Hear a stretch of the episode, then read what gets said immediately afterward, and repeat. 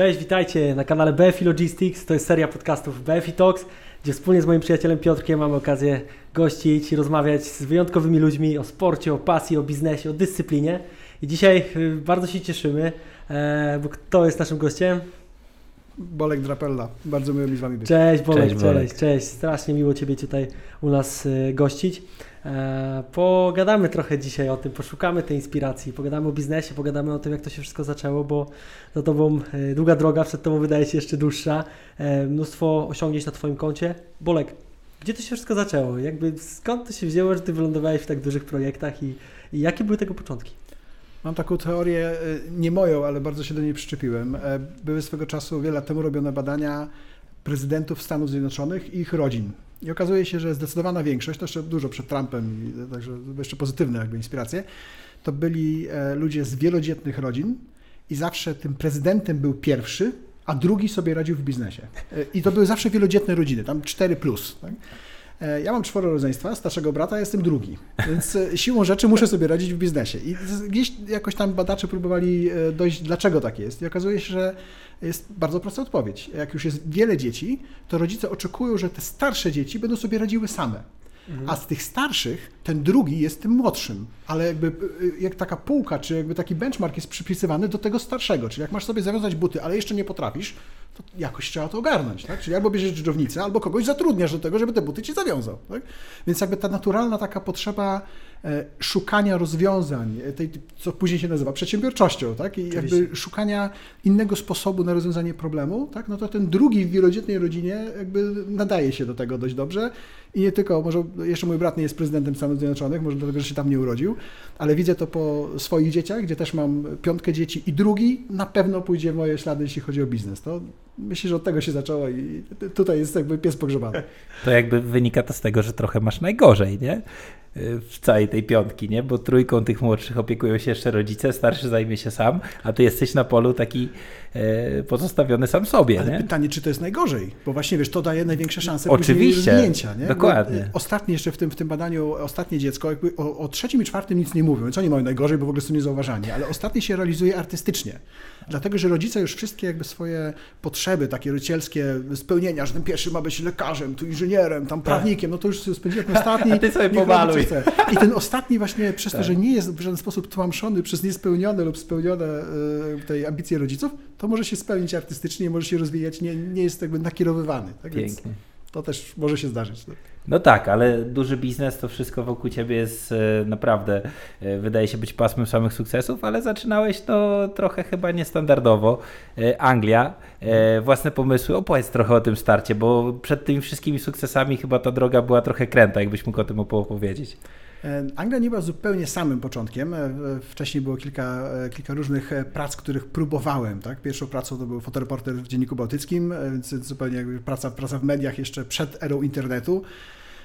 Natomiast rzeczywiście wyjazd do Anglii, dokładnie do branży hotelarskiej, był spowodowany tym, że ja wiedziałem, że chcę zrobić produkt internetowy dla hotelarzy, ale wiedziałem, że ja muszę najpierw poznać hotelarstwo, żeby móc jakby zaproponować coś od strony IT, od strony budzącego się wtedy internetu.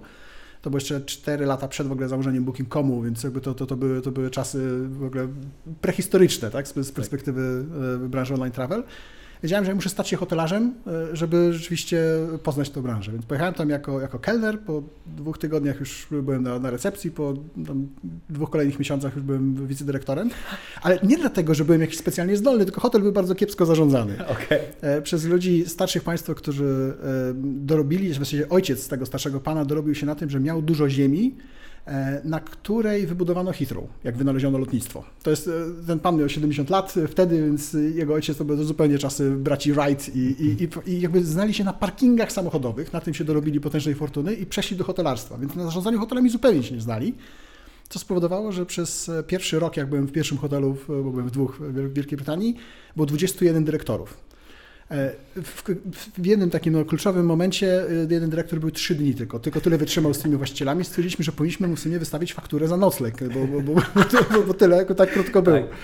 E, więc jakby e, w cieniu tej zmiany częstej dyrektora ktoś musiał tym hotelem zarządzać, więc jakby ta, ta recepcja, która w małych hotelach, bo to był 30-paropokojowy hotel, recepcja jest tym takim hubem, czyli te, te, te, tym miejscem, gdzie, gdzie każdy Styka się wszystko, wszystko, tak. styka się wszystko i tam jest tak naprawdę zarządzanie. Nie, nie, nie tak jak w dużych hotelach, bo kiedyś miałem okazję też pracować w Holiday Innie, e, jako właśnie staż próbując to hotelarstwo zrozumieć i tam w Holiday Innie nocny recepcjonista to on potrafi tylko audyt zrobić, ewentualnie przyjąć pijanego e, jakby gościa, który wrócił do domu i kilka innych, może nie będę wspominał jakby jakich, jakich umiejętności, ale już na przykład przyjąć rezerwacji to nie, bo to dzienny recepcjonista robi. Okej. A w małym hotelu taki recepcjonista musi umieć wszystko, musi łączyć z tym, że jak jest e, e, wesele w hotelu, to musi być w stanie robić za, za kelnera, jak housekeeping nie da rady pokoić wszystkich, wyczyścić, to też potrafi, musi jakby to obsłużyć.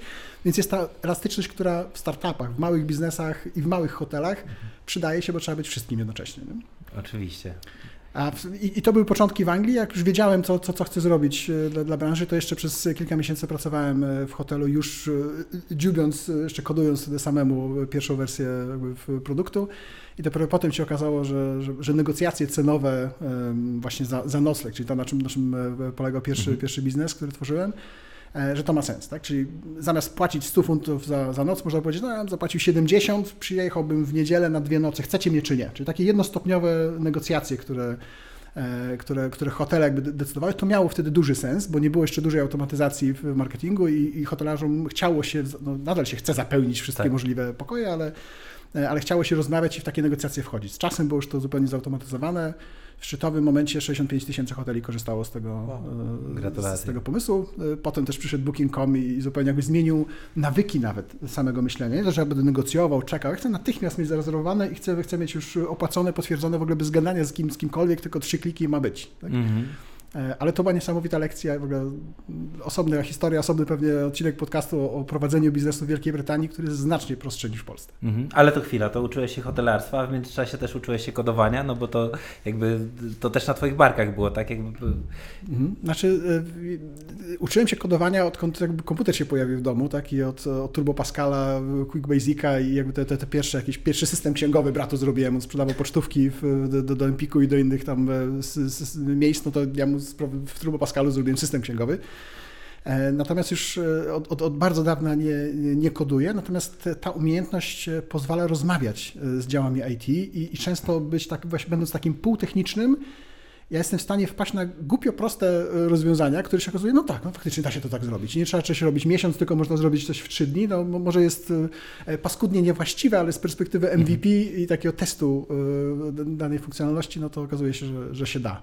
I to później w wielu firmach bardzo tych, szczególnie związanych z internetem, bardzo Mhm. pomagała umiejętność e, jakby te, te, te, tego półtechnicznego myślenia. I pierwsze rzeczywiście dwie, dwie wersje aplikacji Room Auction też pisałem sam. petarda. I, I co spowodowało, że jakby z tej Wielkiej Brytanii wróciłeś? Bo y, jednak mówisz o biznesie w Wielkiej Brytanii, o, o tym, o tej branży, o tym, że, że, że prościej się prowadzi tam biznes. Natomiast rozumiem, że ten projekt cały czas był z tyłu Twojej głowy wtedy, kiedy jakby byłeś kelnerem, pracowałeś na recepcji, on cały czas gdzieś z Tobą był, tak? Znaczy, e, wtedy była e, chęć stworzenia projektu. Dopiero Okej. od pewnego momentu okazało się, co, co tym projektem ma być. Tak? Jakby ja wiedziałem, że chcę coś zrobić, nie wiedziałem jeszcze co, dopiero w trakcie się okazało, że jak jest hotel na, e, gdzieś na jakimś wygwizdowie i nie ma, nie ma jakby gości, no to lepiej sprzedać coś taniej niż nie, niż nie sprzedać w ogóle, ale za pełną stawkę. Tak? Więc, więc jakby ten, ten, ten pomysł konkretny się urodził e, później. Natomiast powrót do, do Polski e, był spowodowany tym, że okazało się, że można robić to zdalnie. Tak? W momencie, kiedy już nie pracowałem w hotelu, e, rozwijałem room auction, to okazało się, czy ja to robię z pokoju w Anglii, czy z pokoju w Polsce, nie ma różnicy. Tak? Miałem pół metra do pracy, czyli takie w czasie pandemii, że wyłączam budzik, włączam komputer, włączam komputer, włączam budzik. Wtedy jeszcze nie miałem rodziny, więc taka, ta, ta praca była faktycznie do, do, do wszystkim i to, to było tam po kilkanaście do 20 godzin na dobę. No ale skoro można robić to w Polsce, tak, no to, to stwierdziłem, okej, no niższe koszty życia, tak, wtedy dopiero gdzieś tam myślałem o zakładaniu rodziny, więc y, zwróciłem do Polski i okazało się, że można było to zrobić też w Polsce. Natomiast wtedy już szybko za- zatęskniłem za ludźmi, tak, i zacząłem Mhm. rzeczywiście y, szukać takich miejsc pracy, gdzie mogę też y, z, z innymi ludźmi rozmawiać, bo nie jestem informatykiem, który po to studiował, czy nie po to studiował informatykę, żeby potem rozmawiać z ludźmi, tak, ja jednak lubię y, Kontakt, być tak, taki tak. kontakt i faktycznie te, te, te inne tematy i potem późniejsze biznesy, które też wiązały się z rozwojem zespołu, no to w jaki sposób e, było to zaspokojenie tej potrzeby, że jednak no, lubię pracować e, z ludźmi. Mhm. No i później e, przejście, takie powrót, e, ten biznes e, hula, przychodzi Booking.com i czy wtedy jakby już miałeś kolejne pomysły, które były jakby ścieżką kariery, które sobie wytyczyłeś, czy sytuacje, że tak powiem, biznesowe spowodowały, że znalazłeś się w marketingu i w kolejnych biznesach, bo wiesz, wygląda to jak taki uszyty na miarę plan, ale chyba tak nie było, co? Nie, to, to zawsze tak wygląda, może, albo często może tak wygląda, ale bardzo rzadko tak jest. E, e, Znaczy ja w ogóle studiowałem marketing, więc jakby ten marketing gdzieś tam mi, e, mi towarzyszy od, o- od, samego, od samego początku, natomiast e, e, Room Auction się dość szybko udało zautomatyzować. E, I te 65 tysięcy hoteli nie wymagało żadnej pracy ręcznej nikogo. Tak? Jest księgowy na ćwiercie etatu, już spółka nadal istnieje, już nie, nie, nie, robi tego projektu Room Auction, ale od 18 lat jako spółka istnieje i to jest e, tam może jedna dziesiąta etatu księgowego, backup jakiś e, technologiczny i tyle. I tak i to hulało, więc zacząłem się nudzić, tak? Więc stwierdziłem, okej, no to teraz no, co dalej, Co tak? dalej? Więc e, stwierdziłem, że w tym marketingu i takim życiu e, agencyjnym, agencji interaktywnej, agencji reklamowej, to gdzieś tam mi się w jakiś sposób podobało.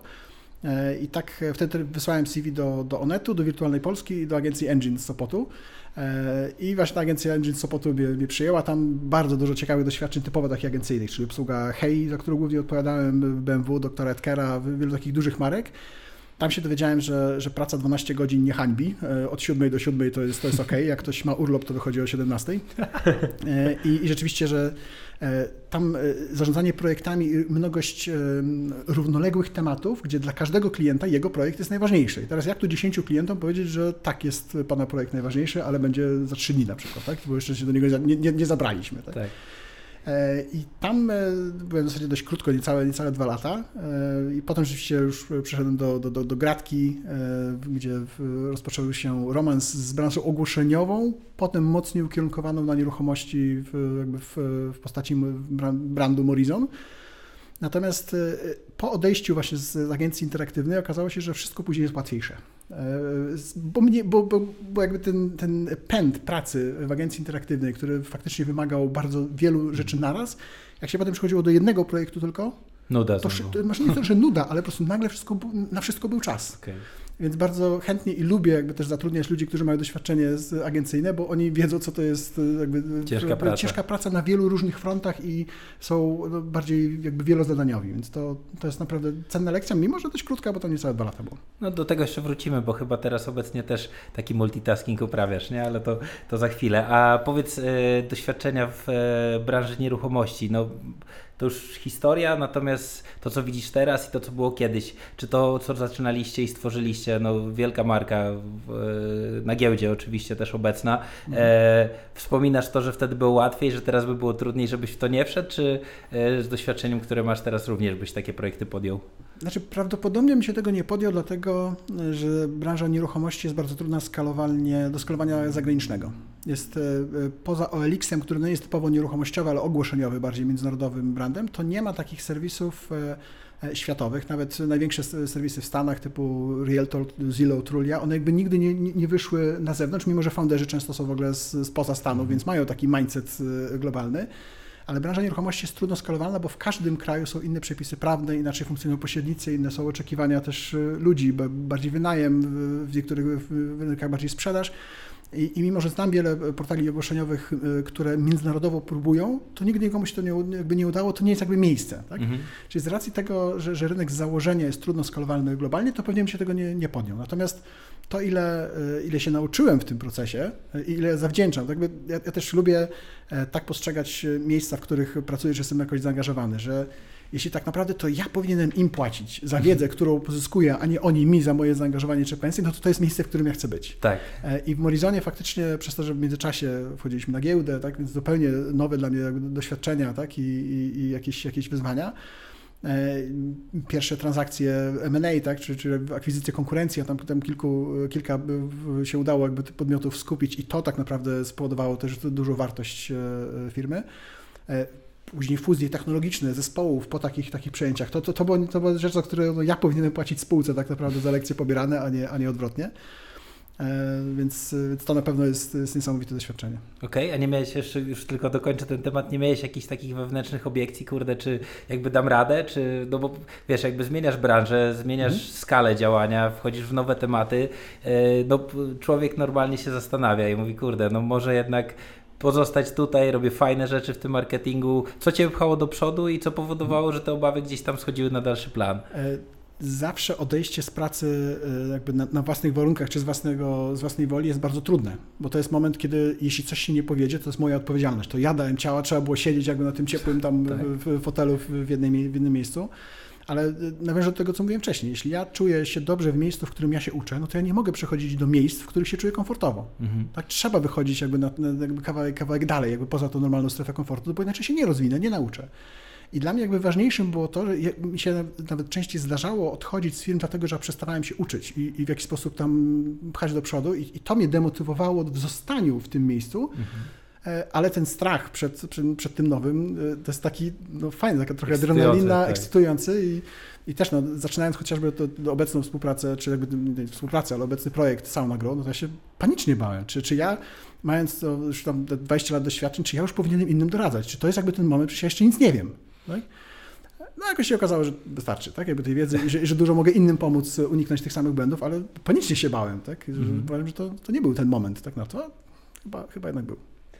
Morizon, Gratka.pl, ogromne projekty na skalę naszego kraju, pewnie też międzynarodowo, chociaż nie wiem, czy tam. Do gdzieś... nieruchomości mniej międzynarodowo. Nieruchomo, nie, nie, międzynarodowe to by następny. Tego też projekt. na pewno brakowało. Ale powiedz, czego jakby Ciebie to nauczyło, co mogłeś wykorzystać w kolejnych projektach, bo to był też jakiś, e, tak jak mówisz, etap w Twoim życiu e, bliski tym nieruchomościom, ale od strony portali, e, no, marki rozpoznawalne, natomiast jeżeli mówimy o tym, co takiego wyciągnąłeś, czym później możesz się dzielić z młodymi teraz, czy w projektach na przykład Sam na Grow, czy w Twoich projektach, w których jesteś inwestorem, to co jest takim kluczem jakby do tego, żeby, żeby tak naprawdę móc się rozwijać i rozwijać biznesy?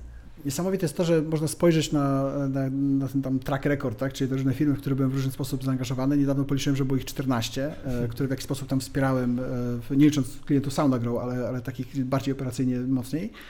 E, jest mimo różnych branż, różnych nawet rynków, na których to działa, tam zawsze są ludzie. I to, jest, to są zespoły, to są często wzrosty firmy, więc od bardzo małego zespołu, kilkuosobowego. W Morizonie było trzy osoby, jak dołączałem, było 250, jak odchodziłem. E, w Erhelpie, czy, nie, nie wspomnieliśmy o tym, ale było 50 osób jak dołączałem, 700 jak, jak odchodziłem i to na przestrzeni tam 3,5 roku. I więc te wzrosty, jak firma rośnie i rośnie też zespół, e, to jest takie same niezależnie od branży. E, są, są różne wyzwania związane z tym, z, tym, z tym wzrostem, ale to zawsze są ludzie. I też w wszystkich ich projektach internet grał niesamowitą rolę, jako, nie, nie, tylko jako jakiś tam element wizytówki, że ktoś ma tak zwaną stron, tak. stronkę z baską, tak. tak, tylko tylko faktycznie to był istotny kanał dotarcia do klientów, e, komunikacji, tak? czy ten, ten, ten e-commerce, ten marketing internetowy, który jest e, ulubionym marketingiem, dlatego że jest tak w pełni mierzalny i, i bardzo mhm. szybko można wyciągnąć wnioski, że, że to były elementy wspólne.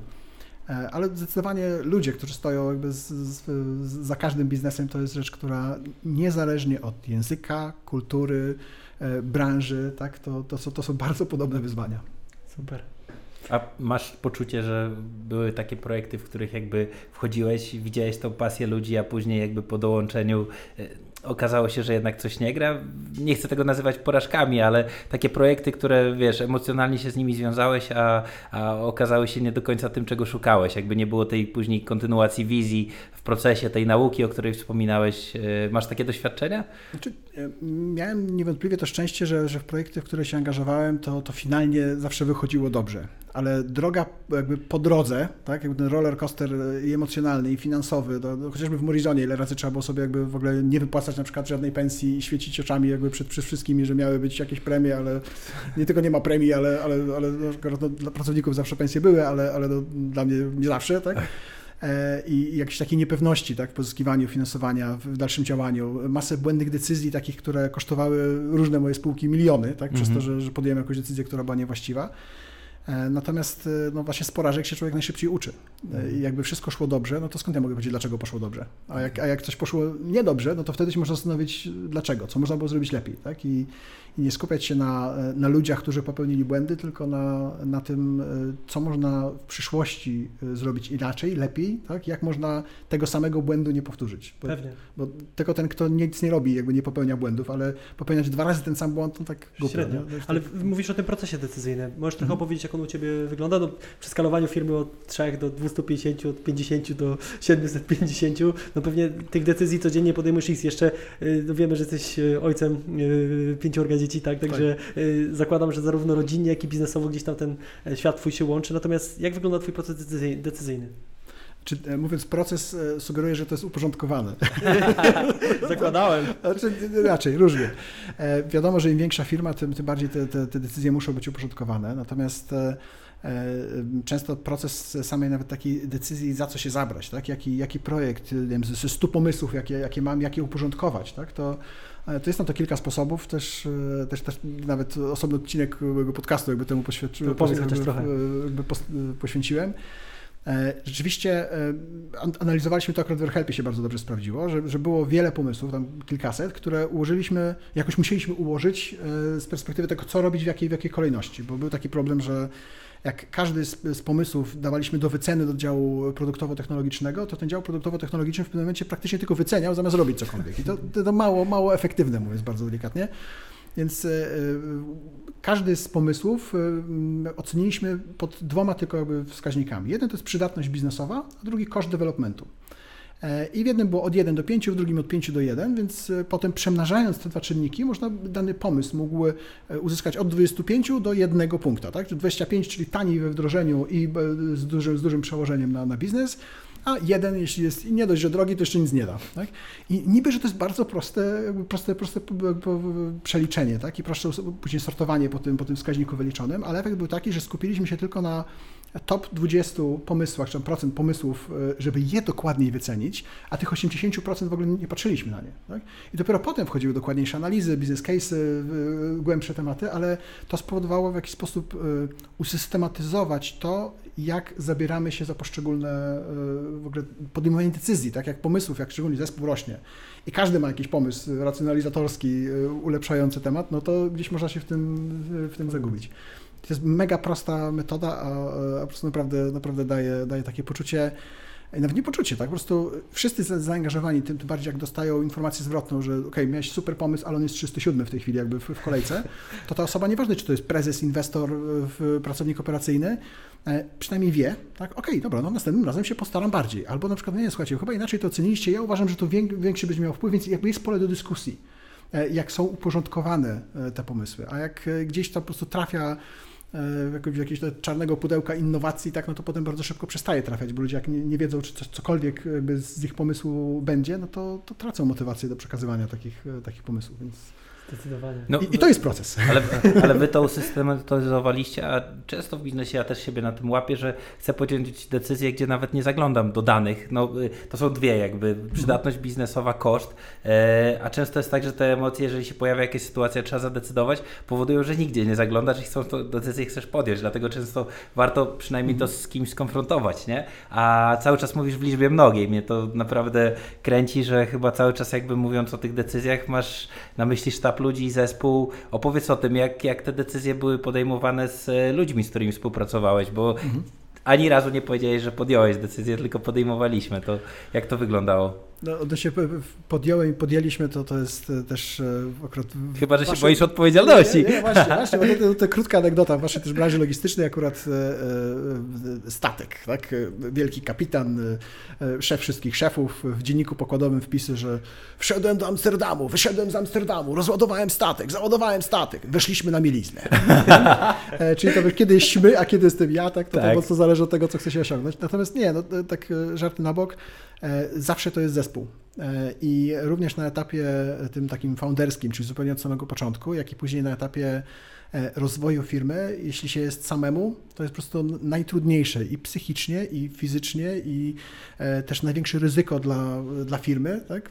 A jeśli jest zespół, wiadomo, na początku mniejszy, tak, z czasem większy. W AirHelpie mieliśmy dziewięcioosobowy management, tak, no, tylko tam już było faktycznie, no, samych narodowości mieliśmy 40 w firmie, więc jakby trudno, trudno było budować to inaczej.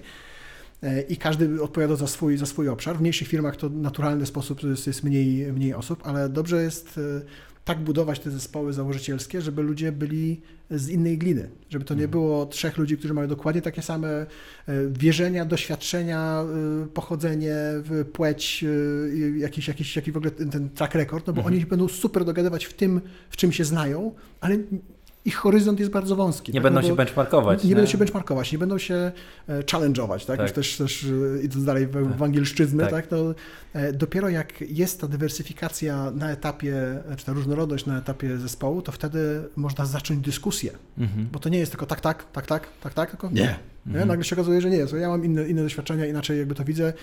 I tak samo jak e, e, mamy możliwość e, bycia w różnych firmach, tak, no, pamiętacie, no, pokolenie naszych rodziców, tak, gdzie pracuje się 40 lat w tej samej firmie, no to już tak nie działa, tak? Szczególnie jakby w startupach, w firmach takich no- nowoczesnych, to im więcej mamy tych doświadczeń, nie mówię, żeby co pół roku zmieniać, tak? Mhm. Ale im więcej mamy tych e, firm na, jakby na koncie, w których pracowaliśmy, tym mamy różniejsze te doświadczenia, tak? Czyli ta, to, ta różnorodność nawet w nas samych się jakby rozwija przez to, że tych doświadczeń e, mamy więcej. I to, to bardzo pomaga później podejmować właściwe decyzje i poszerza horyzonty, bo to jest suma wszystkich doświadczeń, Mhm. a nie ich iloczyn. Nie tylko część wspólna, tylko po prostu suma. Tak naprawdę ta chmura tych doświadczeń wszystkich e, founderów powoduje, że, że lepiej rozumiemy szerszą grupę klientów. Też. Mhm. Bolek, y, powiedz, czy te kompetencje również udaje Ci się wykorzystać w domu, e, jeżeli chodzi o wychowywanie e, Twoich dzieci? Czy biznes przydaje się w pewien sposób w tym wymiarze e, w rodzinie? Kiedyś część moich pracowników e, obraziła się na to, że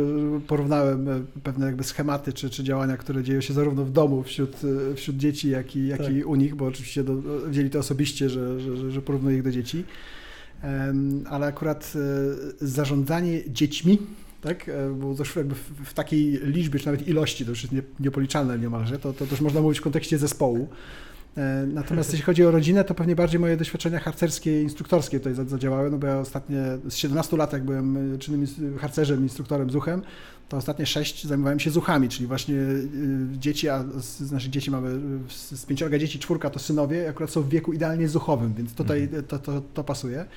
Ale y, chociażby komunikacja tak, między, międzyludzka, y, to niezależnie czy to jest, czy to jest życie prywatne, czy, czy życie zawodowe, Jeśli nie zakomunikujesz czegoś wystarczająco jasno, to nie dziw się, że nie zostanie to odebrane wystarczająco tak, jak ty e, odbierzesz. I to niezależnie od tego, gdzie to się dzieje, to, e, to, to, to działa. Tak więc i, bu, i budowanie odpowiedniej motywacji.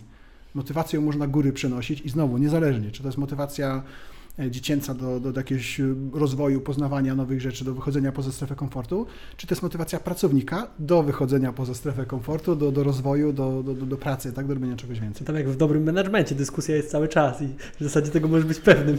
Czasami fajnie było, żeby jej nie było tej dyskusji, ale też no, widzisz, że jeśli e, za mocno jakby tupniesz nogą tak, i, i próbujesz wykorzystać swój autorytet, czy to szefa, czy rodzica, no to prędzej czy później to się, to się obraca przeciwko tobie. Więc e, budowanie tej relacji e, hierarchicznej i w firmie, i w rodzinie, to jest ta sama nauka. Hmm. No ja mam takie dwie refleksje, wiadomo nie mam takich doświadczeń, tylko dwójka, ale e, trochę porównuję czasem dzieci do takich najtrudniejszych e, pracowników e, i e, w drugą stronę też jakby spokój, który tu muszę zachować w sytuacjach często dla mnie niekomfortowych, gdzie decyzje pracowników naprawdę potrafią czasem wyprowadzić z równowagi, to ten spokój tutaj, gdzie muszę całą organizację nauczyć się, że to jest bezpieczne miejsce, niezależnie co się dzieje, czy jest dobrze, czy jest źle, szef jest spokojny, wie co zrobić. I w domu to się świetnie przydaje, gdzie moja żona, wiadomo, kobieta, nią targają emocje bardziej, yy, wybucha, yy, ja natomiast jakiś taki dystans potrafię zachować, natomiast mówię, dzieci to są jedne z trudniejszych, że tak powiem, yy, że tak powiem ról, yy, które trzeba przekonać, one zawsze to nie mają takie dobitne, nie chcą dyskutować. Pracownika możesz pe- pewnymi argumentami zachęcić do przynajmniej pomyślenia o innym punkcie widzenia. Nie? No z dziećmi jest zero-jedynkowo. Jak się nie podoba, to jest koniec. Nie, nie ubiorę butów i tyle. Nie? Złośliwi i kiepscy menedżerowie mówią, że dziecka nie możesz zwolnić. że jest jakby ten, ten, ten, ten, ostateczny, że tak Tak. powiem, ostateczna motywacja, czy też demotywacja. Demotywacja. e, jakby tutaj nie działa. Natomiast no, no, no, zgadza się, że jakby ta, ta, ta, ta właśnie umiejętność e, rozmowy, tak? czy, czy to z pracownikami, czy, czy, czy z dziećmi, albo z członkami rodziny, z, z innymi ludźmi po prostu poza zawodowym życiem. E, To, to jest tak samo trudne jakby w, w różnych momentach i, i tak samo trzeba zwracać uwagę na to, jak się człowiek wysławia, jakby jakie oczekiwania są w stosunku do, do, do roli, jaką pełni. To też nie jest tak, że, że szef powinien wszystko wiedzieć. Ja jakby jestem e, trochę może właśnie przez e, przez doświadczenia e, AirHelpowe, o których pewnie zaraz dojdziemy, tam founderzy byli Duńczykami i ten skandynawski model zarządzania jest zupełnie inny niż polski, jakby hierarchiczny. e, i pokazuje, że szef wcale nie musi wszystkiego wiedzieć. E, Szef, szef wcale nie jest naj, najmądrzejszy, ani jakby nawet nie powinien być tak postrzegany. I to powoduje, że jakby to daje skrzydła e, menedżerom, e, pracownikom, e, bo, bo daje takie przyzwolenie, że ja też mam prawo wiedzieć e, coś inaczej, tak? coś lepiej. I stanowić, tak. E, Coś, no. coś, coś, coś postanowić i, i to, to też e, e, powoduje, że menedżerowie jakby z tego skandynawskiego takiego modelu zarządzania, oni chętniej zatrudnią mądrzejszych od siebie. Bo Mhm. dla nich jest Nie to boją się naturalne. tego, że nie boją się, tak, tak? A, a często rzeczywiście w polskich, czy na przykład też hinduskich, e, e, w hinduskiej kulturze e, jest tak, że ten szef, on jest nieomylny, on wszystko wie, zawsze znajdzie odpowiedź. No to wcale tak nie jest. No, że wiemy, że tak nie jest, tylko Tak. po prostu pytanie, czy to udajemy, czy, e, czy, czy, czy budujemy jakby taką kulturę, czy inną. nie? No, to jest ciekawe, wiesz, my, my z Łukaszem też jakby w branży transportowej jesteśmy z przypadku i od samego początku wiedzieliśmy, że musimy zatrudnić ludzi mądrzejszych, potrafiących to robić dobrze e, i skupiliśmy się na budowaniu takiego bezpiecznego środowiska dla ich rozwoju, dla ich jakby kompetencji, żeby to miejsce powodowało, że oni mogą się rozwijać, podejmować decyzje, no ale też jakby uczymy ich odpowiedzialności. W pewnym momencie ten szef jednak musi jakieś tam zdanie mieć dotyczące pewnych tematów, żeby za daleko nie poszli powiedzmy ze swoimi decyzjami. Natomiast bardzo nam znane stanowisko i też uważamy, że tak powinno się w ogóle chyba większość firm budować, nie? że otaczać się ludźmi, którzy w pewnych kompetencjach są dużo lepsi od nas, nie? bo to wszystko się wtedy łatwiej skaluje. Dokładnie, tylko, tylko tak możemy rozwijać, bo jeśli tak nie będzie, to będziemy zawsze tym wąskim gardłem. Tak? Jeśli wszystkie decyzje będą musiały przez nas przechodzić, to tego biznesu nie da się rozwinąć. Można być jakby y, spełnioną firmą rodzinną, tak? czy taką, która e, będzie działała coraz powiedzmy no, lepiej, coraz dłużej. Będziemy mogli sobie dodać, że y, tam est- established, tak, i tam 1900 czy tam 1800 i tak sens. dalej.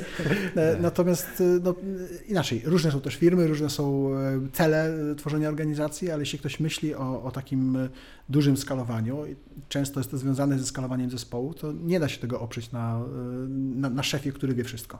Ale nie sądzicie, że to jest jakby trochę klamra do tego, co mówiłeś wcześniej o tej nauce? Jakby y, mówiłeś o tym, że niektóre projekty biznesowe po prostu traciły swoją ważność z tytułu tego, że nie widziałeś możliwości dalszej nauki, pewnego podwyższania swoich kompetencji, łamania tej strefy komfortu. I tak jak teraz y, wspominamy o, tym, o tej edukacji i o tym, że, że, że faktycznie otaczamy się ludźmi lepszymi od siebie, albo staramy się, żeby oni byli lepsi od nas, to mam takie wrażenie, że to jest chyba też w dużej mierze właśnie ta nauka, której ja przynajmniej w biznesie poszukuję. Nie? Poszukuję tego, żeby się uczyć od innych, poszukuję tego, żeby być tym najgłupszym w pokoju e, i wtedy się dobrze czuję. Nie? Czuję, że zrobiłem swoją robotę, ale to jest cholerne wyzwanie i myślę, że mierzymy się z tym od, od wielu lat i, i za każdym razem nas coś zaskakuje. Nie? No. No ale to jest właśnie kwestia nastawienia. Ja, ja to lubię. Ja po prostu ja, ja wiem, że jeśli ja się czegoś na, nauczyć, czy nie wiem, e, w- nawet teraz online'owe kursy, tak, z racji pandemii, częściej niż gdziekolwiek, e, e, niż, niż jakkolwiek inaczej, no to ja czuję, że jeśli nawet w, obszarze swojego hobby, jeśli jestem coraz lepszy, to ja czuję, że okej, no to czegoś się nauczyłem, tak, jakby to, coś, e, co, coś jest więcej, więc to, to jest kwestia też takiego nastawienia. Jeśli sprawia nam frajdę to, że się uczymy, że, że, że poznajemy nowe, nowe możliwości, nowe kompetencje, no to, to łatwiej nam jest wtedy odnajdywać się jakby w- obliczu jakichś wyzwań, których nie byliśmy jeszcze wcześniej. No bo ja się nie nauczę, jeśli wchodzę ciągle w miejsce, w które, które znam. Okej. A powiedz, e, Twoje doświadczenia tak bogate i zebrane z wielu branż, e, z wielu stanowisk, no e, mimo wszystko wiele procesów obejmowałeś jakby swoimi decyzjami wspólnie z zespołem. Teraz po AirHelpie głównie skupiasz się na byciu inwestorem, e, takim ciałem doradczym, advisorem, e, ale uczestniczysz kapitałowo w tych projektach. Nie chcesz tam troszeczkę wtykać palca, trochę tych decyzji podejmować? Jakby dobrze się czujesz w tej nowej roli, czy jednak wolałeś, kiedy te stery, te lejce były w Twoich rękach? Bardzo dobrze się czuję, nie mając tych lejców. Okej. Mówiąc, tak. I rzeczywiście po, po odejściu w operacyjnym z AirHelpu bardzo jakby dobrze mi służy już od, od, od dwóch lat, bo to już prawie Mhm. dwa lata minęły. E, Dobrze mi służy to, że, że nie mam tego dużego zespołu, że, że decyzje e, i, i to, to też współgra to co, to, co robimy jako Grow i to, co, co tworzy Black Pearl z VC. E, Żaden fundusz VC nie powinien się zaangażować w firmę tak, żeby przejąć e, jakby odpowiedzialność, kompetencje operacyjne, bo wtedy jakby schodzi ta odpowiedzialność e, z founderów. Tak samo jeśli no, dawniej fundusze VC czy inwestorzy zbyt dużo brali, czy business angele zbyt dużo brali udziału w firmie, to przenosiła się też odpowiedzialność taka, taka operacyjna. I to, to rozbija biznesy, tak jakby wtedy ściąga jakby te, te, taki drive z founderów. E, I dokładnie to samo robimy w Saunagrow. My Mhm. jesteśmy mentorami, tak? czyli nie coachami, którzy są dobrymi psychologami, którzy są w stanie obrócić Twoje wątpliwości w pytanie, na które Ty musisz sobie sam znaleźć odpowiedź, Mhm. bo, bo, bo, bo coach jest często psychologiem, a niekoniecznie praktykiem tego biznesu. E, Tylko jesteśmy mentorami, którzy już tam byli i chcemy wciągnąć firmy, które, które też chcą być tam, gdzie, gdzie, gdzie my mamy własne praktyczne doświadczenia. Czasami oznacza to wejście operacyjne. Tak? Mieliśmy Mhm. teraz dla jednego klienta przez e, prawie 4 miesiące prowadziliśmy całkowicie marketing, tak? bo rzeczywiście firma urosła, potrzebowała e, silnych kompetencji marketingowych, ale zanim udało nam się je zrekrutować, które też jako Sauna Grow ten proces rekrutacyjny prowadziliśmy, to trzeba było ten marketing w firmie ogarniać. I trzeba było przygotować, żeby nie marnować trzech miesięcy na, na, na, na rekrutację i dopiero potem zaczynać, tylko żeby równolegle e, ten Mhm. temat akurat obszaru marketingowego w, w tej firmie się rozwijał. Więc e, czasami zdarza się być nie tylko w tej roli takiego doradcy zewnętrznego, no to teraz zrób tak, nie, tylko Mhm. trzeba zakasać rękawy i robić. Tak? Okej. i, I to jest dobre. Podaje ten, e, ten no, nie, nie zapomina się tej operacyjnej pracy, tak? To Mhm. nie jest tylko pokazywanie palcami i wspieranie, o teraz ja tam byłem, tutaj już mam sędziwą brodą, ci teraz podpowiem, jak masz zrobić, tylko okej, jeśli mówisz, że tak się da zrobić, no to jeśli, jeśli to nie wiesz, no to ja to zrobię Okej. i zobaczymy, tak? Ale, ale cieszy, że, że już jakby tak, e, tak bardzo operacyjnie w, w jed- w jednej jakby firmie nie jestem. E, może kiedyś jeszcze tego zatęsknię, ale na razie Mhm. jakby tych kilkunastu klientów, których wspieramy jako Sauna Grow, to jest, to jest ten sweet spot tam, gdzie się czuję komfortowo.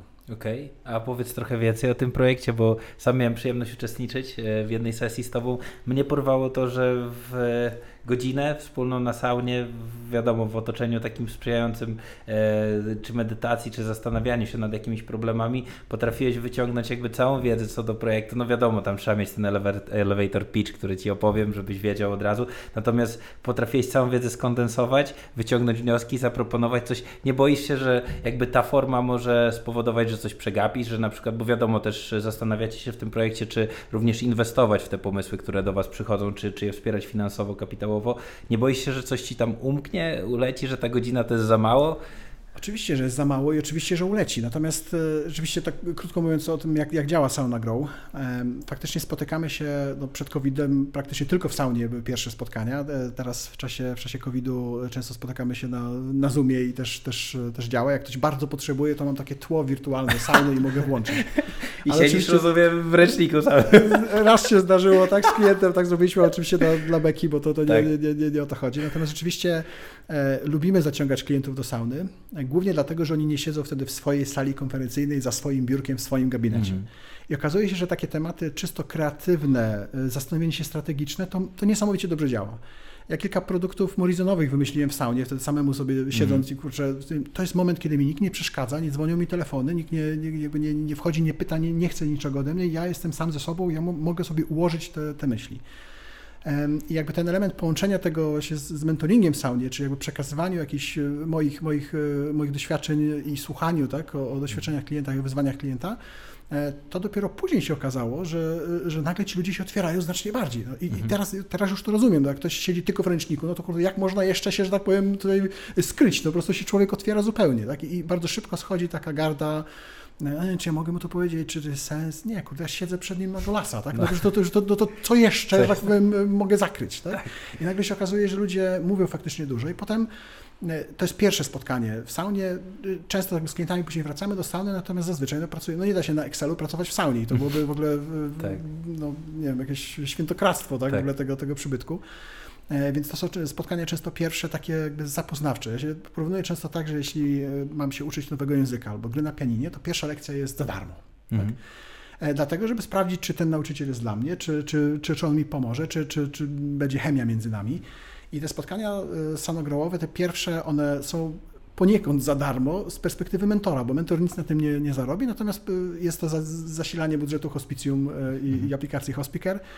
E, Czyli jakby e, klient płaci za to spotkanie, ale nie mentorowi. Czyli ma takie wrażenie, ok, on tu nie jest po to, żeby na mnie zarobić. On jest, on jest tu po to, żeby mi pomóc, żebyśmy sprawdzili, czy, czy czy mamy o czym rozmawiać, czy e, w moich wyzwaniach Grow dalej może już na zasadach tam abonamentu stałej współpracy pomóc. Ale to jest pierwsze spotkanie, które wykorzystując saunę powoduje takie otwarcie klapek e, innego myślenia u klientów. Mhm. I to jest niesamowita jakby wartość tego projektu. Mimo, że czasami jak ktoś ze względów zdrowotnych na przykład nie może korzystać z sauny, to oczywiście spotykamy się poza i nie, i, i nie, Tak. jest, nie jest to problemem, ale jak się udaje w saunie, to naprawdę e, cuda można później osiągnąć innym myśleniem. Super. Dużo wartości, które mm, przekazujesz w ramach projektu Sauna Grow, mm, czy w ramach coachingu, e, Mentoringu. Na, mentoringu, przepraszam. E, nabyłeś e, właśnie w spółce AirHelp, która kilkukrotnie się pojawiła podczas naszej rozmowy. Ja bym chciał trochę do niej wrócić, bo chyba to jest jedno z największych wyzwań zawodowych, które w swoim życiu się pojawiło. Opowiesz trochę o tym?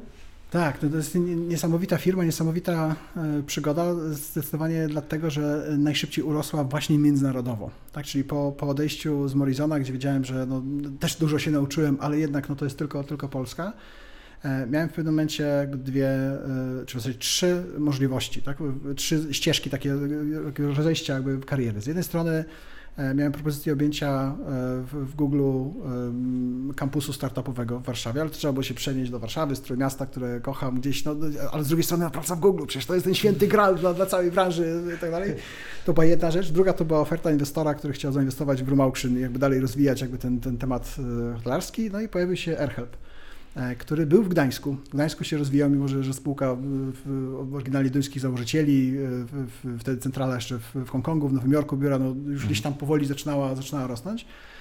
E, no i mimo wszystko, mimo tego, że, że to była jakaś branża odszkodowań, odszkodowań jakieś takie prawnicze, zupełnie jakby nie sexy, zupełnie tak. to, to, to pierwotnie nie, ale widziałem, że jest no, dobra chemia z, z founderami i faktycznie e, e, szansa na to, że z tego będzie coś dużego i będzie się dało wykorzystać już ówczesne moje doświadczenia dla rozwoju firmy, że, będzie po prostu pasowała, a to ile tam się nauczyłem, to znowu ja powinienem im płacić, a nie, a nie oni mi, tak? bo firma urosła E, z 50 osób do tam, no, 700, później 750 już jakby poza, poza moim operacyjnym zaangażowaniem, ale tam prawie pod 800 e, poszło, ale w, w moje tam niecałe 4 lata zaangażowania operacyjnego, no tych 50 do 700 mniej więcej, tak? Więc mhm. biznes tak samo się skalował?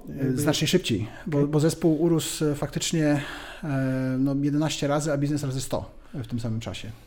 Z dużą automatyzacją po drodze, z dużymi problemami z powodu braku tej automatyzacji i potrzebami takimi, gdzie chcieliśmy już nie zatrudniać więcej ludzi, ale tak klienci walili do nas drzwiami i oknami, że, że, że, że trzeba było. Tak? I w pewnym momencie był jeden taki dzień, kiedy 40 osób dołączyło jednego dnia do firmy, a w tym całym półroczu y, o 350 osób y, wzrósł, wzrosło zatrudnienie. Więc to, to, to, było, to było szaleństwo i taki e, rollercoaster, że tak naprawdę takich doświadczeń e, w Polsce jest bardzo niewiele, że firma mhm. z, z, tak małej urosła do tak dużej.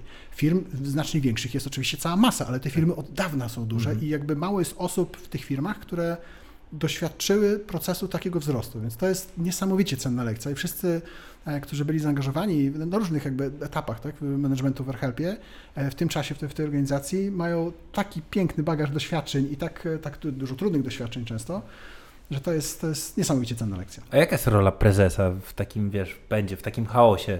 E, no bo to musi być chaos organizacyjny, jeżeli przychodzi do organizacji tyle świeżych osób z nowymi pomysłami, rozszerza się oczywiście skala klientów na świat, tak, i to w, setki tysięcy. Mhm. E, co ty, jakby, co spajałeś? Gdzie była ta twoja rola wtedy przez te cztery lata?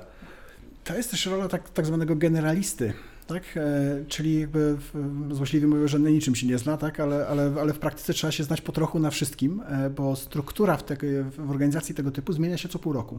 E, łącznie z osobami z zarządu, tak, które są po prostu zupełnie inne kompetencje są potrzebne w styczniu, inne w, czerwcu. Tak. tak. I się okazuje, że to już w ogóle inna organizacja, bo w międzyczasie urosła o 100 osób jakby ten dział na przykład i osoba, która wcześniej zarządzała 15 osobami już ze 100, 115 sobie niekoniecznie radzi. E, w AirHelpie rzeczywiście zaczynałem od, od funkcji wiceprezesa do spraw sprzedaży B2B, takich partnerstw e, zagranicznych. Jak, jak to się udało dość dobrze ogarnąć i wiele podpisać partnerstw ze sprzedającymi bilety lotnicze, to nagle się okazało, że, e, że już dużo z tego płynie wniosków i chętnych i klientów, e, ale że marketing ten taki bezpośredni, czy może inaczej, nie, nie B2B, tak, tylko mhm. B2C i budowanie brandu nagle był potrzebny, więc trzeba było przeskoczyć jakby z, z jednego obszaru z, z, w jakiś sposób tam zagospodarowanego na, na inny. Potem jak się okazało, że tych klientów jest za dużo, to trzeba było wesprzeć dział operacyjny i dział HR-u, jak już tak dużo zatrudnialiśmy i układać pewne procesy, więc ta umiejętność E, bardzo, bardzo cenna u, u młodych przedsiębiorców, e, robienia wszystkiego po trochu, e, po to, żeby w odpowiednim momencie przekazać i oddać to dalej. I znowu te doświadczenia w Room Auction, tak, gdzie byłem i koderem, i sprzedawcą, i wszystko od samego początku, mimo że tam mikroskala, tak, w, w, jakby w chwili świetności Room Auction miała 9 osób zatrudnionych, tak, a potem się udało wszystko zautomatyzować, więc powiedzmy ścieżka podobna jak w AirHelpie, ale totalnie inna skala.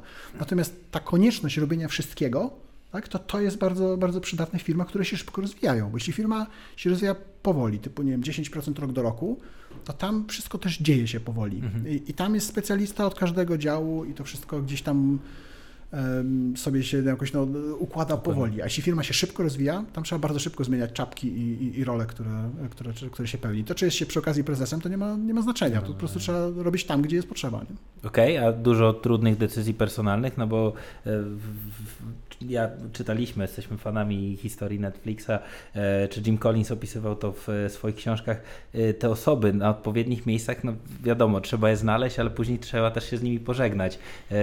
Jak ten proces u Ciebie wyglądał? W sensie dużo emocji, czy po prostu biznes, trzeba to zrobić, musimy się pożegnać, lecimy dalej? Znaczy emocje przy, jeśli nie byłoby emocji przy rozstawaniu się z ludźmi, to już byłoby się no, zwierzęciem e, najgorszego sortu, bo, bo, bo nikt normalny nie lubi zwalniać ludzi.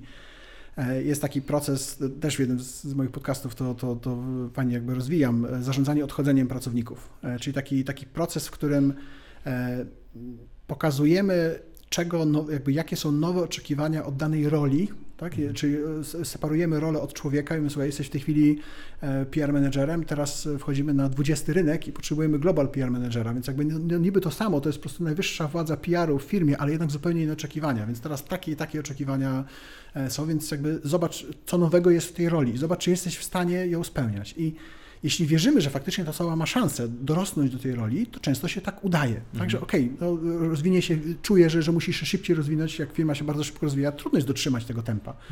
Więc czasami trzeba jakby się z taką osobą pożegnać, ale jeśli się taki proces e, odpowiednio przeprowadzi, to ta osoba dokładnie wie, e, dlaczego w- odchodzi z firmy i, i często nawet sama podejmuje tę decyzję, na zasadzie jakiegoś focha, tylko Mhm. okej, to, to nie jest dla mnie, to nie jest, nie jest już ten moment. I wtedy jakby morale całego zespołu, który widzi proces, w jaki, e, ja- jaki został jakby przeprowadzony, nie jako taki naprawczy, bo kodeks pracy wymaga, Mhm, to zupełnie nie o to chodzi. To chodzi o faktycznie zawierzenie, że ta osoba może się odnaleźć, ale jak się nie odnajdzie, to przynajmniej wie, jakby, dlaczego, się rozstajemy. Mhm. Ale oczywiście też no, w, i w Erhelpie w, i w wielu innych jakby spółkach też wcześniejszych tych, tych momentów, kiedy trzeba było e, się rozstawać z ludźmi nie do tego, że byli źli, e, że się nie nadawali do roli, tylko po prostu biznes nie, nie, nie szedł e, tak szybko, jak zakładaliśmy te trzy miesiące temu, że będzie szedł i, i, i było kilka takich, takich e, e, fal czy, czy większych, większych e, zwolnień. Nie mówię tylko o Erhelpie, mówię też o, o Morizonie, o, jakichś, o innych biznesach, gdzie to nigdy nie jest proste i, i, i oby nigdy nie było proste, bo to Mhm. jest e, element takiej ludzkiej twarzy, którą trzeba po prostu zachować i umieć się sobie w lustro później spojrzeć. Spojrzeć, dokładnie, oczy, tak. Bolek, y, czy ty mm, masz jakieś sprawdzone techniki na zarządzanie czasem? Bo przygotowując się do tego wywiadu, y, wiesz, jakby imponuje mnie, mnie, mnie ilość, jakby ten multitasking twój. To znaczy, mm, mam wrażenie, że robisz y, wiele ciekawych biznesowych projektów, spełniasz się rodzinnie, do tego mówisz dużo o swoim hobby, jakby, że, że, że też gdzieś rozwijasz. Nie wiem, czym jest, natomiast czuję, że w wielu aspektach swojego życia starasz się być gdzieś tam o ten 1% e, lepszy. Powiedz, jakby, jak, jak sobie z tym radzisz? Bo jakby to jest y, pewnie coś, co, co nurtuje nas wszystkich, jak można wrócić po całym dniu, wiesz, zmęczonym po, po, po gdzieś tam wyzwaniach biznesowych, a nagle znaleźć jeszcze czas na rodzinę, na, na, na przyjemność, na podróże. Wiesz, co, co, co, co takiego sprawia, że Że to się udaje. Mam, mamy piękne tutaj e, środowisko studyjne dookoła, to muszę powiedzieć o, o, o statywie, e, to tripod method. E, jakby sama praca, mówi się o work-life balance często, tak, że jest praca, jest dom, ale to za mało. Trzeba mieć jeszcze to hobby, które jest tą trzecią nogą jakby w, w życiu. E, dlatego, że jeśli cokolwiek będzie złego w którejkolwiek z tych trzech nóg, to mam jeszcze dwie, na których mogę stać. Tak, jak mnie dzieci wkurzą, jak e, będzie źle w biznesie, to jest jeszcze jakby gdzieś, gdzieś, gdzieś to hobby, tak, czy po prostu jakby trzy nogi to zawsze lepiej niż dwie, tak, z tej perspektywy. E, I faktycznie w czasach AirHelpu jakby to takie tempo pracy, że, że na to hobby było bardzo mało czasu.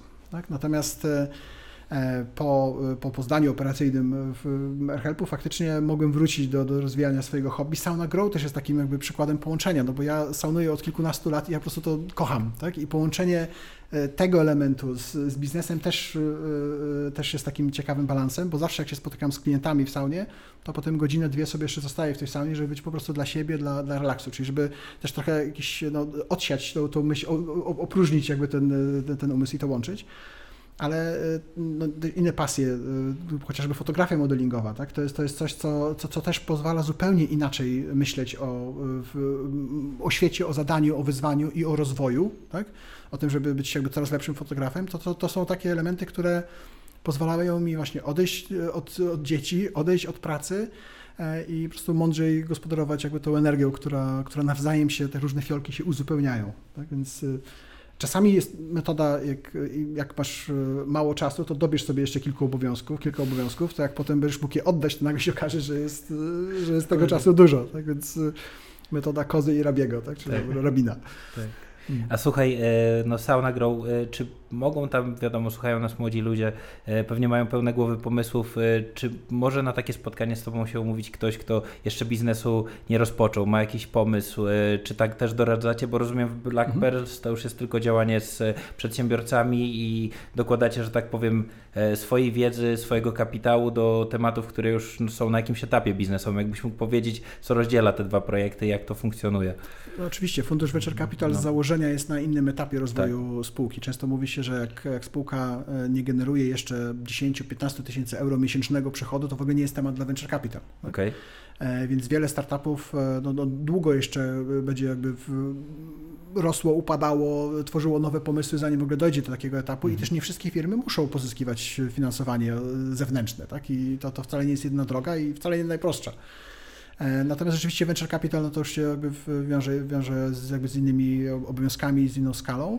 Natomiast w Sauna Grow mamy, e, czasami nawet się zdarzają spotkania takie zupełnie e, początkujące, że zanim ktokolwiek ma jakiś pomysł, on, on chce mieć pomysł na siebie w życiu, mhm. tak? I, i, a, a, że gdzieś myśli o przedsiębiorczości, o różnych biznesach, no to też czasami się spotykamy. Oczywiście z takich spotkań nie ma później stałych współprac abonamentowych i tak. jakby pakietów na lata, tak? ale, ale często później takie, takim osobom się po prostu udaje w jakiś sposób ukierunkować, pokazać, w którą stronę warto iść, albo co warto zrobić, tak? albo czy, e, czy to jest aby dobry pomysł, żeby już odpalać, już odpalać agencję e, konsultingową, jak ktoś jeszcze nigdzie, nigdzie nie pracował. Tak? No bo, hmm. bo etat to nie dla mnie, no, ale wiesz, to może jednak warto spróbować najpierw być na etacie przez kilka lat w kilku firmach, żeby móc później dzielić się tymi doświadczeniami. Więc jak najbardziej tacy, tacy, takie spotkania, e, tacy klienci w Samagro też się zdarzają mhm. i, i, bardzo dobrze, bo wspierają hospicjum przez te pierwsze spotkania, które są często pierwszymi i ostatnimi, chyba że wracamy po, po wielu tam miesiącach, jak już ktoś założył na przykład swoją, okay. E, swoją firmę i wtedy wraca do, tych, do, do wyzwań już innych, tak? Mhm. ale prosi o dalsze wsparcie. No właśnie, no, działalność charytatywna to jest y, na pewno y, miejsce, w którym, w którym e, no już jakby wspomniałeś przed, przed naszym wywiadem, powiedziałeś coś takiego ciekawego, że to też można skalować, to też po to jest, żeby gdzieś znaleźć większą wartość dla ludzi i, i, i im pomóc. E, e, opowiesz trochę o tym, jak to w Twoim wymiarze tutaj mm, e, wygląda? Bardzo chętnie, bo to jest też temat bardzo, bardzo bliski mojemu sercu. Mówi się, że CSR, czyli ten Corporate Social Responsibility, nie powinno być czymś, co jest E, robione dla zysku. Tak? Że w momencie, kiedy jest robione dla zysku, no to już wtedy się, się robi z tego biznes, a jak dla zysku w postaci e, publikacji, chwalenia się, to wtedy to PR to przejmuje, mhm. że to powinno tak z serca wynikać, wychodzić. I, i super, ideologicznie zgadzam się z, tym, że powinno, ale jestem kurde też biznesmenem i wiem, że jeśli ma, ma to większą skalę e, jakby spowodować, to musi to w jakiś sposób się łączyć. Albo inaczej, jeśli się połączy to zdrowo z biznesem, to będzie jakby efekt większy. Tak? Mhm. W Verhelpie zrobiliśmy to w taki sposób, że E, jeśli udało się osiągnąć dzienny cel e, wysłanych wniosków do linii lotniczych, to od każdego wniosku powyżej e, tego, tego limitu było, była złotówka przekazywana na cele charytatywne. W momencie, kiedy mieliśmy około kilkuset e, tysięcy wniosków e, miesięcznie, to już zaczynało robić skalę. Tak? Tym bardziej, że jeśli e, miesięczny cel osiągnęliśmy, to już nie jedna złotówka, a jeden euro z każdego takiego wniosku odchodzi. Więc jakby to dodatkowo nie tylko napędzało zespół do, do takiej sprawnej, efektywnej mm -hmm. pracy, by, były monitory, które pokazywały, ile już na cel charytatywny nam się udało zebrać. I ludzie wiedzieli, że w pewnym momencie Totalnie. dnia, okej, okay, to jest ten moment, kiedy już teraz robimy jakby dla, dla, dla dla różnych elementów, mm -hmm. dla różnych jakby organizacji, bo tam pracownicy w sposób czysto demokratyczny decydowali, na jakie, na jakie podmioty, mhm. Y, jakie chcieliśmy wspierać. No sam nagrał, tak mówię, te pierwsze, pierwsze spotkania jakby w 100% idzie kasa na, na hospicjum i e, mimo, że to jest połączenie biznesu mhm. z e, jakby tą działalnością, no to właśnie jeśli jest to połączenie, to wtedy można to dłużej utrzymać. To nie jest jednorazowa wpłata z okazji e, nie wiem, świąt, tak, czy, czy jakiejś takiej czy innej okazji, tylko jest to coś trwałego, co, co, co pozwala też tym organizacjom, które wspieramy, e, liczyć na stałe wsparcie ich funkcjonowania, a nie tylko takie niepowtarzalne. To robi się z tego już MRR, tak, czyli ten Mhm. monthly Tak. recurring revenue, tak, i, to, co, to, co w venture capital jest tak ważne, ale na każdej organizacji, tej, tej non-profit również takie wsparcie często jest, jest bardzo istotne. Mhm. I w tych organizacjach, rozumiem, poza jakby wsparciem, które z Twoich działalności finansowo płynie, również wspierasz te organizacje koncepcyjnie w zakresie operacji i tak dalej? Zdarza się. Tam, tam, gdzie, to, tam gdzie tego potrzebują, e, w, w Hospicer też przez, przez długi czas byłem w Radzie Nadzorczej, ale to nawet nie chodzi o to, jakby, jaki, jaki jest formalny jakby Mhm. cel, tylko, tylko po prostu wsparcie, wsparcie merytoryczne, takie często duchowe i to, że duchowe nie mówię tutaj z perspektywy religijnej, ale przez to, że, że tam są dwie, dwie founderki, które to prowadzą, one czasami po prostu potrzebowały takiego, takiego, Mhm. takiego wsparcia, pchnięcia dalej jakąś, jakąś radą. Szczególnie, że chyba pomaga. ja miałem przyjemność jakby w jednym konkursie startupowym z nimi uczestniczyć i wiem, że to wynikało z ich e, prywatnych takich zdrowotnych dramatów, więc jakby pewnie ten biznes no i prowadzenie tego od strony biznesowej nie było łatwe i to Mhm. wsparcie twoje chyba dużo znaczyło akurat w tym projekcie, prawda?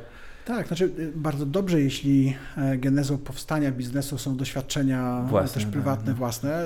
Akurat w przypadku hospicjum zawsze to są trudne doświadczenia, więc, to, to też trzeba mieć jakby na, na uwadze. Natomiast e, zawsze ta znajomość branży, mówiąc brutalnie, tak Mhm. jakby abstrahując od tego, jaka, jaka to jest działalność, no to to pomaga. Ale to oznacza, że, że często w innych obszarach brakuje jakiegoś, jakiegoś wsparcia i można wtedy, otaczając się właściwymi ludźmi, gdzieś ten projekt e, jakby popchnąć w tym kierunku, którego nie znaliśmy wcześniej. Mhm. No bo też jakby często ludzie kojarzą działalność charytatywną tylko i wyłącznie z przekazywaniem pieniędzy, nie? Często to jest też wsparcie mentalne, czy wsparcie wiedzą, którą posiadasz. Też to, czy dajesz rybę, czy wędkę. Nie? Tak, oczywiście. E, Jednorazowa dotacja, czy, czy, czy datek, no to jest, to jest ryba, Mhm. a jak możesz dać wędkę, no to, to jeszcze lepiej. Nie? Oczywiście. Polek, na koniec, czego można Ci życzyć w kolejnych latach, powiedz? Mhm. Myślę, że żeby się nie zmieniało. E, Przerwa między e, Morizonem a AirHelpem e, kilkumiesięczna. Już pamiętam, że już chciałem znowu wrócić do jakiejś dużej firmy i zrobić coś więcej. W SaunaGrow rozwijamy się jako, jako zespół mentorów od, od dwóch lat i to jest wreszcie taki, taki balans, który pozwala spędzić i trochę czasu z rodziną i trochę czasu z, z własnym hobby gdzieś jakoś tam je rozwijać. E, Więc jeśli dzięki temu jeszcze przy okazji można pomóc innym firmom nie popełniać tych samych błędów, które my popełniliśmy, to, to myślę, że po prostu tak trzymać, więc nie, świetne, nie zmieniajmy to tego. świetne. A powiedz, e, muszę spytać, e, teraz już biznes to dla Ciebie tylko fan? Jesteś na biznesowej emeryturze? Czy e, te finanse już są uporządkowane i to robisz dla czystej przyjemności? Na szczęście nie.